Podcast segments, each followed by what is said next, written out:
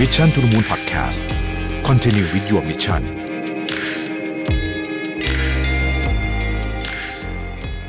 สวัสดีครับ ยินดีต้อนรับเข้าสู่ Mission to the Moon Podcast นะครับคุณอยู่กับรวิทยานุสาหะครับหนึ่งในแวดวงของการโฆษณาที่ต้องบอกว่ามีคนเอ่อพูดถึงค่อนข้างเยอะเนี่ยนะฮะก็คือ virtual brand ambassador นะฮะเป็นการทำการตลาดรูปแบบใหม่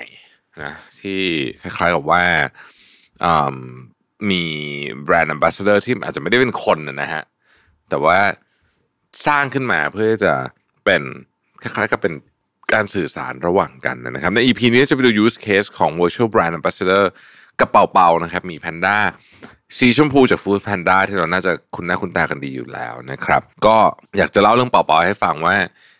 ฟู้ดแพนด้าเนี่ยเขามีไอเดียในการทำยังไงนะครับแล้วก็มันช่วยเรื่องของการตลาดยังไงบ้างนะครับ ก็แน่นอนนะครับ EP นี้สนับสนุนโดย Food Panda นะครับขอบคุณมาก ๆ เลยนะครับ ต้องบอกว่าทุกวันนี้โลกการตลาดเปลี่ยนเยอะมากจริงอย่างที่ผมเล่าในหลายพอดแคสต์อะว่าผมเนี่ยก็โชคดีครับเพราะว่าได้อยู่ตั้งแต่ยุคเก่านู่นเลยสมัยตั้งแต่แบบทำทีวีทำหนังสือพิมพ์กันนะฮะในการโฆษณาเนี่ยจนถึงตอนนี้นี่มันกลายเป็นแบบโอ้โห precision marketing นะฮะเป็นเอ่อเป็น technical ซะเยอะ technical ครึ่งหนึ่ง creative ครึ่งหนึ่งผมชอบพูดอย่างนี้เอ่อการการตลาดสมัยก่อนเนี่ยเน้น creative หนักหนักหนักมากๆเลยแปดสิบเปอร์เซ็นต์อะไรอย่างเงี้ยนะฮะทุกวันนี้ creative ครึ่งหนึ่ง technical ครึ่งหนึ่ง แต่ที่สำคัญกว่านั้นก็คือ ระยะเวลาในการ response กับลูกค้ามันเร็วเยอะมากนะสมัยก่อนเราทำแคมเปญกันเนี่ยโอ้โห ว่าคุณจะกลับมาดูกันอีกเนี่ยก็คือประมาณเดือนหนึ่งอะอย่างน้อยนะครับ มานั่งคุยกันว่าเออเป็นยังไงบ้างนู่นนี่แล้วก็มาปรับแผนอะไรเงี้ยแต่เดี๋ยวนี้เดี๋ยวนี้ปรับหลายชั่วโมงนะฮะซึ่งจะถามว่ามันมาจากอะไรเออที่มันเป็นสาเหตุที่มันเกิดเรื่องนี้นะครับ แน่นอน social media มีผลเยอะมากนะครับ ไม่ใช่แค่ social media อย่างเดียวนะ เรื่องหนึ่งที่คนอาจจะไม่ค่อยได้นึกถึงคือความเร็วของอินเทอร์เน็ตนะฮะผมมาจากยุคความเร็วอินเทอร์เน็ต 56K เพราะฉะนั้นผมก็ผม โชคดีละนะผมรู้สึกผมก็โชคดีนะที่ได้เห็นอินเทอร์เน็ตตั้งแต่ยุคที่มันโอ้ช้ามากเลยนะ คุณมายิง ad อะไรบนมือถือนั่นมันดูไม่รู้เรื่องหรอกนะฮะจนกระทั่งมันกลายเป็นยุคที่อินเทอร์เน็ตความเร็วสูงมากเหมือนตอนนี้นะครับ แล้วก็กำลังจะสูงขึ้นไปอีกเนาะสมัยก่อนเนี่ย ช่องทางของสื่อก็น้อยนะฮะถ้าเป็นสมัยก่อนยุคแรกๆผมทำงานเนี่ย มันก็มีอยู่ไม่กี่อย่างอะครับหนึ่งทีวีนะฮะอันนี้แน่นอนอยู่แล้วนะครับ ทีวี แล้วก็ทีวีก็ช่องน้อยเลยนะ สมัยก่อนนะฮะ ยุคเอ่อยุคแรกที่ผมเริ่มทำการตลาดเลยเนี่ยทีวียังมีแค่สามห้าเจ็ดเก้าช่องสิบเอ็ดสมัยก่อนเขาเรียก NBT หรือเปล่าไม่แน่ใจนะฮะไอทีวีอะไรแบบเนี้ยนะมีห้าหกช่องอะนะครับ แล้วก็นั่นแหละ ไม่มีทีวีดิจิตอลอะไรพวกเนี้ยไม่มีนะครับ ไปอีกทีก็คือเคเบิลทีวีเลยซึ่งนั้นเขาไม่มีโฆษณาอยู่แล้วนะครับ วิทยุอ่าวิทยุเยอะหน่อย วิทยุช่องเยอะหน่อย ก็ค่อนข้างจะจะได้ใช้เยอะเหมือนกันนะวิทยุเนี่ย ผมก็เป็นคนหนึ่งที่ ที่ผ่านการทำ jingle วิทยุมาเยอะนะฮะบิลบอร์ดนะฮะบิลบอร์ดเนี่ยจะเป็นอันหนึ่งที่ไม่ค่อยเปลี่ยนเท่าไหร่หมายถึงว่าตั้งแต่สมัยนู้นจนถึงสมัยนี้เนี่ยบิลบอร์ดก็ทำหน้าที่คล้ายๆเดิม แต่ว่าถ้าไม่เหมือนเดิมนิดหนึ่งก็คือบิลบอร์ดสมัยนี้มันก็มีความinteractive มากขึ้นนะฮะมี interactive มากขึ้นเออแต่ไอที่เปลี่ยนเยอะเลยเนี่ยก็คือโทรศัพท์นะฮะโทรศัพท์มือถือที่เปลี่ยนเยอะจริงๆนะมัน มันเป็นโลกของโลกทั้งใบของคนส่วนใหญ่รวมถึงผมเองด้วยนะครับ แล้วก็แน่นอนก็ออนไลน์ที่ผ่านเอ่อ mechanic อื่นๆนะฮะแท็บเล็ตเอ่อคอมพิวเตอร์ แม้แต่กระทั่งทีวีเวลาพูดถึงคำว่าทีวีเดี๋ยวนี้ad ทีวีเดี๋ยวนี้ที่เราดูกันเพราะมัน smart TV มันก็มันเป็นคนละเรื่องกับ ad สมัยก่อนเลยนะครับ ทีนี้พอเครื่องไม้เครื่องมือทางการตลาดมันหลากหลายมากขึ้นนะฮะ แล้วก็มีอะไรให้สร้างสรรค์เยอะขึ้นมากกว่าเดิมเนี่ยนะครับ ก็จะมีใช้คำว่ามีมีเอ่อวิธีการแล้วกันนะใหม่ๆนะฮะที่มาทำการตลาดอยู่เรื่อยๆนะครับ อันหนึ่งที่ต้องบอกว่ามาแรงมากหลายปีแล้ว แล้วก็ยังคงมาแรงอยู่ก็คือเอ่อ influencer marketing คือในความเป็นจริงแล้วเนี่ย เราอะชอบ interact กับ คือคือคือเราชอบ interact กับอะไรที่แบบ รู้สึกว่าสัมผัสได้ คือเวลาพูดถึงคำว่าแบรนด์อย่างเงี้ยมันจะโหมันมันสัมผัสอาจจะยากหน่อยนะเพราะฉะนั้นอินฟลูเอนเซอร์ก็เลย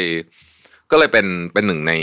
ในสิ่งที่รู้สึกว่าสัมผัสได้เพราะฉะนั้นตอนนี้เนี่ยเปิดดูแพลตฟอร์มไหนก็ตามไม่ว่าคุณจะเล่น social media อะไรก็ตามหรือแม้แต่กระทั่งคุณไม่ได้เล่น social media เนี่ยนะครับคุณก็เจออินฟลูเอนเซอร์อยู่ทุกที่เลยนะฮะแล้วก็ influ influencer หลายคนเนี่ยมีความสามารถในการที่ภาษาไทยเราเรียกว่าป้ายยานะฮะก็คือแบบว่า คือคือตอนแรกไม่ได้ตั้งใจจะซื้อของเลยนะฮะแต่พอไปฟังหรือไปดูคลิปคนนี้เขาพูดเขาใช้ให้ดูแล้วก็แบบโอ้อยากได้จังเลยอะอะไรอย่างเงี้ยนะฮะคือเขาเก่งอะนะฮะอินฟลูเอนเซอร์ด้านอาหารเขาก็จะมีวิธีการที่แบบนั่งกินอาหารแล้วก็เราก็แบบน้ำลายไหลไปด้วยนะครับอินฟลูเอนเซอร์ด้านรถยนต์นะฮะเราดูเขาขับแล้วเราก็แบบโอ้โหเราอยากขับรถแบบนี้บ้างนะครับอินฟลูเอนเซอร์ด้านเสื้อผ้า เครื่องแต่งกายนะครับ ความสวยความงามนะฮะเราก็รู้สึกว่าโหคนนี้ทำไมเขาใส่อะไรเขาสวยเขาหล่อไปหมดเลยอะไรแบบนี้เป็นต้นนะครับ ซึ่งไอ้ยุคเฟื่องฟูของ Influencer Marketing เนี่ยนะฮะก็ทำหลายรูปแบบ แนะนำสินค้าก็มีใช้แบรนด์ Ambassador เลยก็มีนะฮะคือใช้ brand ambassador เป็น Influencer เลยก็มีนะครับ ซึ่งการใช้การใช้ Influencer เป็นแบรนด์ Ambassador เนี่ยก็จะมีความแตกต่างจาก Influencer ทั่วๆไปหน่อยหนึ่งเพราะว่าจะไม่ได้ขายแค่ แบรนด์เดียวนะฮะซึ่งอินฟลูเอนเซอร์ปกติเขาจะไม่ได้ขายแบรนด์เดียวถูกไหมแต่ว่ายุคนี้ก็จะก็ส่วนหนึ่งเขาก็อาจจะแบบเฮ้ยอยากจะอยากจะติดภาพไปเลยกับแบรนด์ ambassador นะครับจริงๆว่าแบรนด์ ambassador เนี่ยก็ไม่ได้เป็นรูปแบบการตลาดอะไรที่ใหม่นะฮะจริงๆก็เป็นเรื่องที่เขาทำกันมานานมากแล้ว แต่ไอ้ที่ใหม่หน่อยก็คือ virtual brand ambassador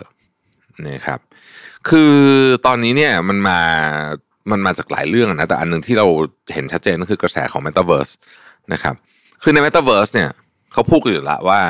เรื่องของ virtual brand ambassador หรือว่า virtual influencer เนี่ยจะส่งผลเยอะมากนะครับแล้วก็มัน connect กับคน generation ใหม่ ๆ ได้มากขึ้น แล้วก็ช่วยเพิ่มประสิทธิภาพในการสื่อสารให้เข้าถึงง่าย แล้วก็ตรงจุดมากขึ้นนั่นเองนะครับ เวลาเราพูดถึง virtual brand ambassador นะฮะ virtual brand ambassador นะคนส่วนใหญ่จะนึกถึงคนเสมือน คือคือคือมีมีรูปมีรูปร่างหน้าตาเหมือนคน แต่ว่าไม่ได้มีตัวตนอยู่จริงๆนะครับ แต่ในความเป็นจริงเนี่ย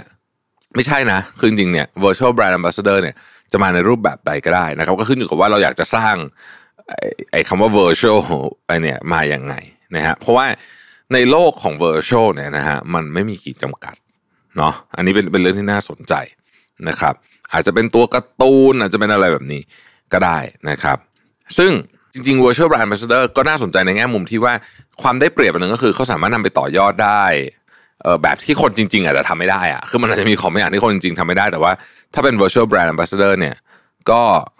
ก็สามารถทำได้นะครับอายกตัวอย่างอย่างข้างหลังผมเนี่ยนะฮะเราก็พยายามทำอยู่ของเราเหมือนกันก็คือ page mission to the moon แล้วก็มี virtual brand ambassador เป็นสมมูลนั่นเองนะครับสมมูลก็จะก็จะเนี่ยฮะตลกตลกหน่อย เพราะว่ามันก็จะมี character อีกแบบหนึ่งเนาะคือคือ คือถ้าจะให้เป็นคนมันก็คงจะไม่ได้ออกมาหน้าตา หรือว่า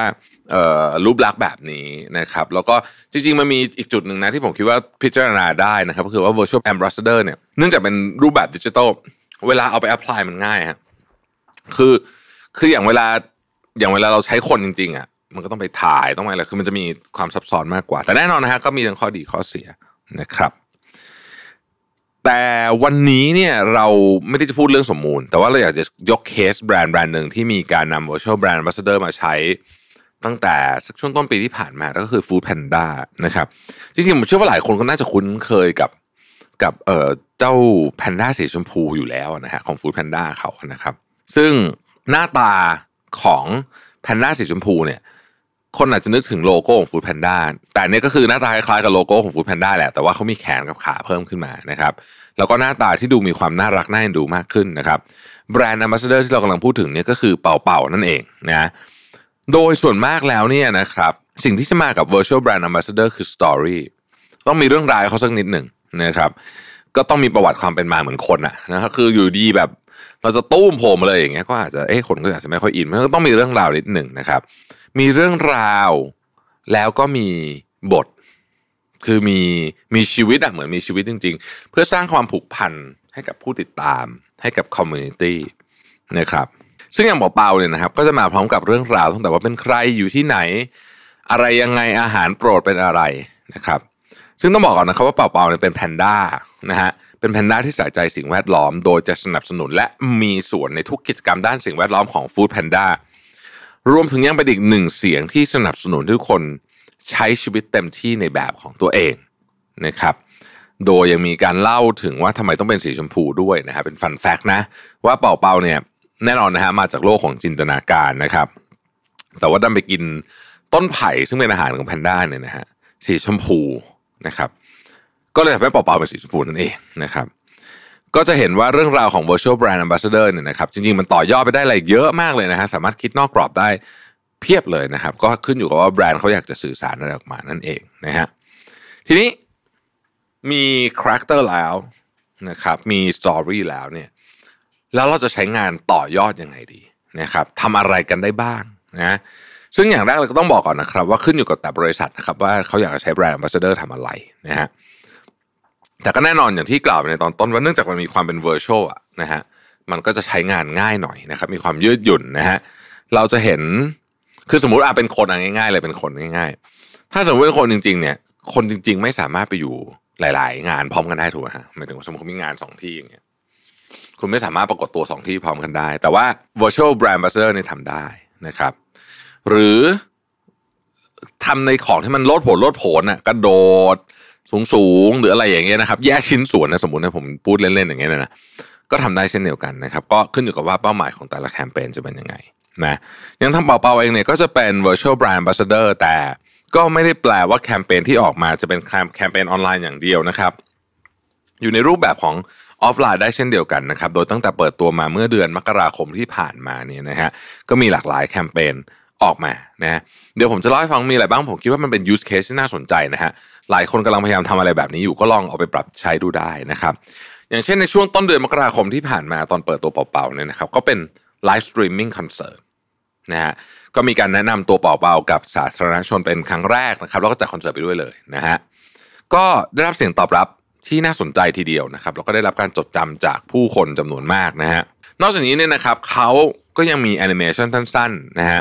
ซึ่งหลายท่านอาจจะเห็นผ่านตาจากโซเชียลมีเดียหรือว่าทางอัลโฟมาบ้างแล้วนะครับ ซึ่งก็แสดงเปาเปาออกมาในรูปแบบต่างๆ น่ารักมากเลยนะฮะจริงๆ คือแพนด้าน่ารักอยู่แล้วนะฮะ พอเป็นสีชมพูก็ยิ่งน่ารักขึ้นไปใหญ่เลยนะครับแชมพู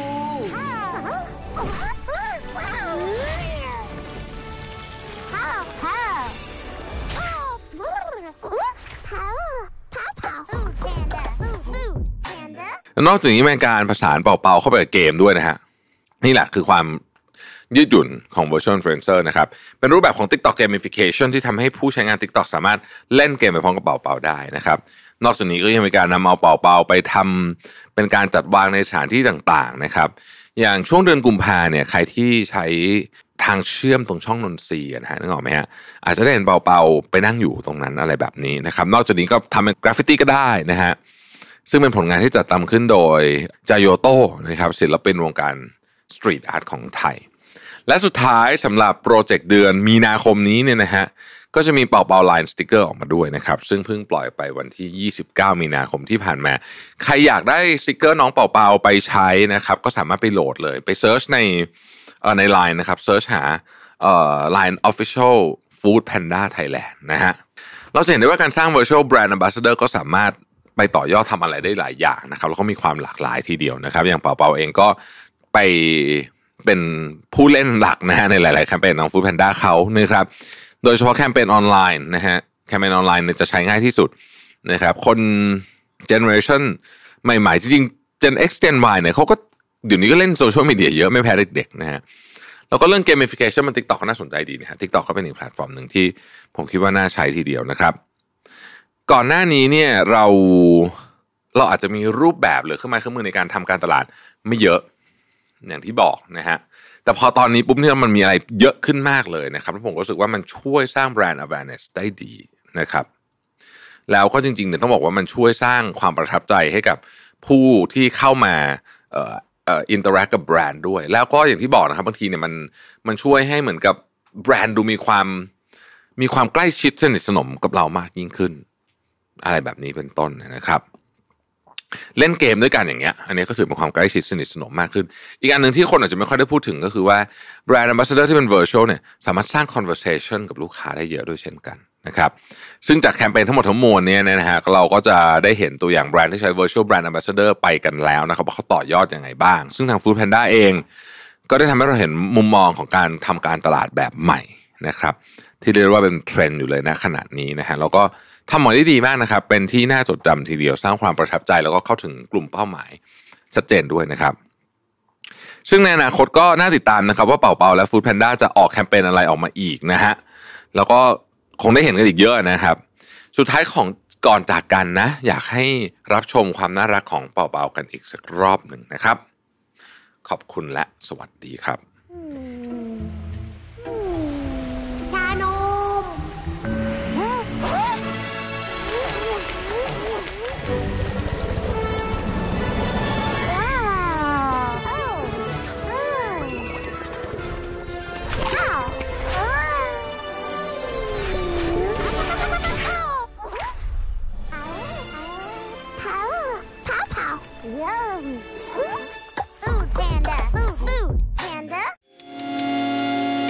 Mission to the Moon Podcast Continue with your mission